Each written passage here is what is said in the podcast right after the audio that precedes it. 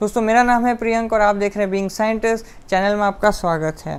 पिछली वीडियो के अंदर मैंने आपको बताया था कि आपको क्या प्रोटीन सप्लीमेंट की ज़रूरत है या नहीं है। और अगर प्रोटीन सप्लीमेंट की ज़रूरत है भी तो उसमें कौन कौन से पैरामीटर्स आपको हमेशा ध्यान में रखने चाहिए ख़रीदते वक्त। लेकिन क्या उनमें से जो तीन प्रोटीन आते हैं, वे प्रोटीन सोए प्रोटीन और प्लांट प्रोटीन, वो क्या डिफरेंसेस हैं उनके अंदर और आपकी लाइफस्टाइल के अकॉर्डिंग कौन सा बेस्ट रहेगा, जानते हैं इस वीडियो के थ्रू।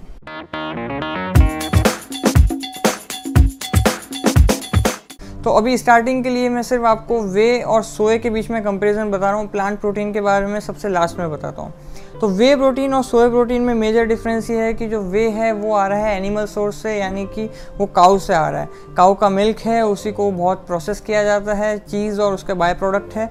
तो वहाँ से जो प्रोटीन निकल के आता है, उसको वे प्रोटीन बोलते हैं। तो ये काउ के मिल्क से निकल के आ रहा है और जो दूसरा सोए है, वो हमें पता ही है कि सोयाबीन जैसे हम घर में भी न्यूट्रेला वगैरह खाते हैं तो वो सोया प्रोटीन जो है, वो एक प्लांट सोर्स से आ रहा है। दूसरा बात करते हैं कि इसकी एमिनो एसिड प्रोफ़ाइल तो इसकी एमिनो एसिड प्रोफ़ाइल एक कंप्लीट प्रोफ़ाइल है। यानी कि इसमें ऐसे नहीं है कि जो मैंने पिछली वीडियो में बात की थी कि टोटल 22 एमिनो एसिड होने चाहिए तो वो सारे के सारे एमिनो एसिड इनके दोनों के अंदर अवेलेबल होते हैं। यानी कोई भी एमिनो एसिड मिस नहीं कर रहा होता है। तो प्रोटीन के एमिनो एसिड प्रोफ़ाइल के लेवल पर कोई ज़्यादा डिफरेंस नहीं है, जहाँ तक कवरेज की बात है। लेकिन यस जो वे प्रोटीन है, उसके अंदर लाइसिन जो है, वो काफ़ी ज़्यादा होता है और मिथ्योनिन जो होता है, वो काफ़ी कम होता है। तो लाइसिन जो है, वो मेनली इन्वॉल्व होता है आपके मसल इम्प्रूवमेंट के लिए मसल मास के लिए।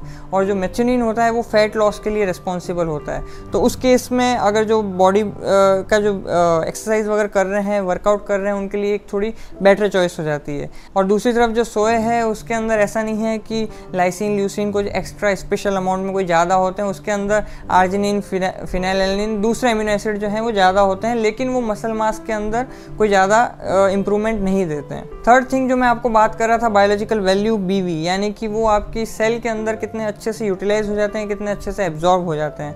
तो जो वे प्रोटीन है, उसका 104 जो है स्कोर है और जो दूसरा जो सोए वाला प्रोटीन है, उसका 74 स्कोर है। तो यहाँ से आप समझ सकते हैं कि जो यूटिलाइजेशन के लेवल पे बात है, वो वे प्रोटीन ईजीली जो है आपकी बॉडी के अंदर यूटिलाइजेशन हो सकता है।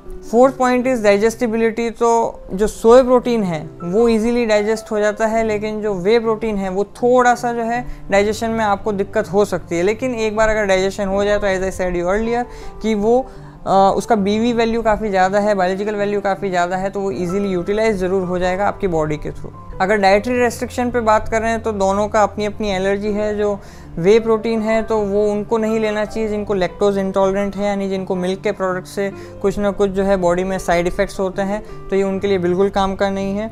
और जो सोए प्रोटीन है, वो भी एक माइल्ड एलर्जन का काम करता है कई लोगों के लिए तो ये सोए से जो इनको एलर्जी है, उनको ये प्रोटीन नहीं लेना चाहिए। And six point is anti nutrient और जैसा कि नाम ही खुद ही बता रहा है कि जो आपको न्यूट्रिशन न लेने में हेल्प करे न्यूट्रिशन को ब्लॉक कर रहा हो समहाउ तो सोए प्रोटीन है, उसके अंदर कुछ एंटी न्यूट्रिएंट्स अवेलेबल होते हैं लेकिन वे प्रोटीन के अंदर ऐसे किसी भी तरह के एंटी न्यूट्रिएंट्स नहीं पाए गए इसके अलावा बाकी की अगर आप चीज़ें पूछोगे मुझसे कि शेल्फ़ लाइफ क्या है तो वो भी दोनों की ऑलमोस्ट सेम ही होती है।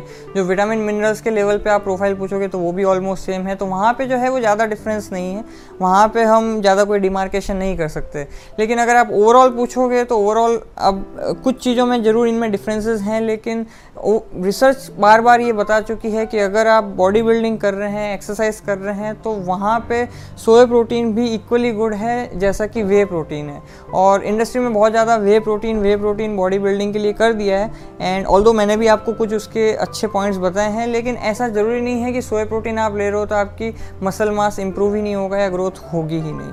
एंड जो लास्ट कैटेगरी है वो प्लांट प्रोटीन और ये प्लांट प्रोटीन उनके लिए बहुत अच्छा है, जिनको मान लो बिल्कुल मतलब हैसल फ्री लाइफ चाहिए। जिनको सिर्फ़ अपनी डेली की रिक्वायरमेंट पूरी करनी है और उनको किसी भी तरह से जिम हिट नहीं कर रहे हैं या कोई बहुत एक्सरसाइज वाला काम नहीं है तो उनके लिए बहुत अच्छी चॉइस है। क्योंकि प्लांट प्रोटीन जो है, वो बहुत नेचुरल सोर्सेज से प्लांट से आ रहा है, जैसे पीस से आ रहा है राइस से आ रहा है, ऐसे होते हैं मेनली पीस से होते हैं, मटर से होते हैं।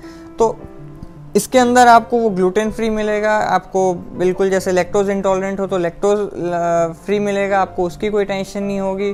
जो डाइजेस्टिबिलिटी है वो भी उसकी काफ़ी अच्छी रहती है। जो उसका बायोलॉजिकल वैल्यू है वो भी ठीक ठाक है। एमिनो एसिड प्रोफ़ाइल है वो हम कह सकते हैं कि बहुत ज़्यादा मतलब कुछ अमीनो एसिड जैसे मैथ्यूनिन इसमें कमी होती है, पर मोर और लेस आपको सारे अमीनो एसिड मिल ही जाएँगे जो आपकी बॉडी के लिए ज़रूरी है।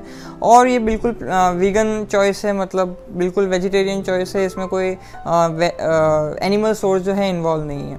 ध्यान रहे, जो मैंने पिछले वीडियो में आपको बताया था कि कोई भी आप भले प्लांट खरीदें या सोए खरीदें या वे खरीदें, आप कुछ पैरामीटर्स पे क्वालिटी के लेवल पे ज़रूर चेक करें। और कुछ वन ऑफ़ द बेस्ट जो वे प्रोटीन्स हैं राइट नाउ जो सोए प्रोटीन है और जो प्लांट प्रोटीन है, जो मेरी नज़र में है और जितना मैंने समझा है प्रोटीन के बारे में, वो मैंने जो है डिस्क्रिप्शन बॉक्स में लगा रखे हैं। अगर आप इंटरेस्टेड हैं तो आप वहाँ पर जाके क्लिक करके चेक कर सकते हैं वो कौन से प्रोटीन है।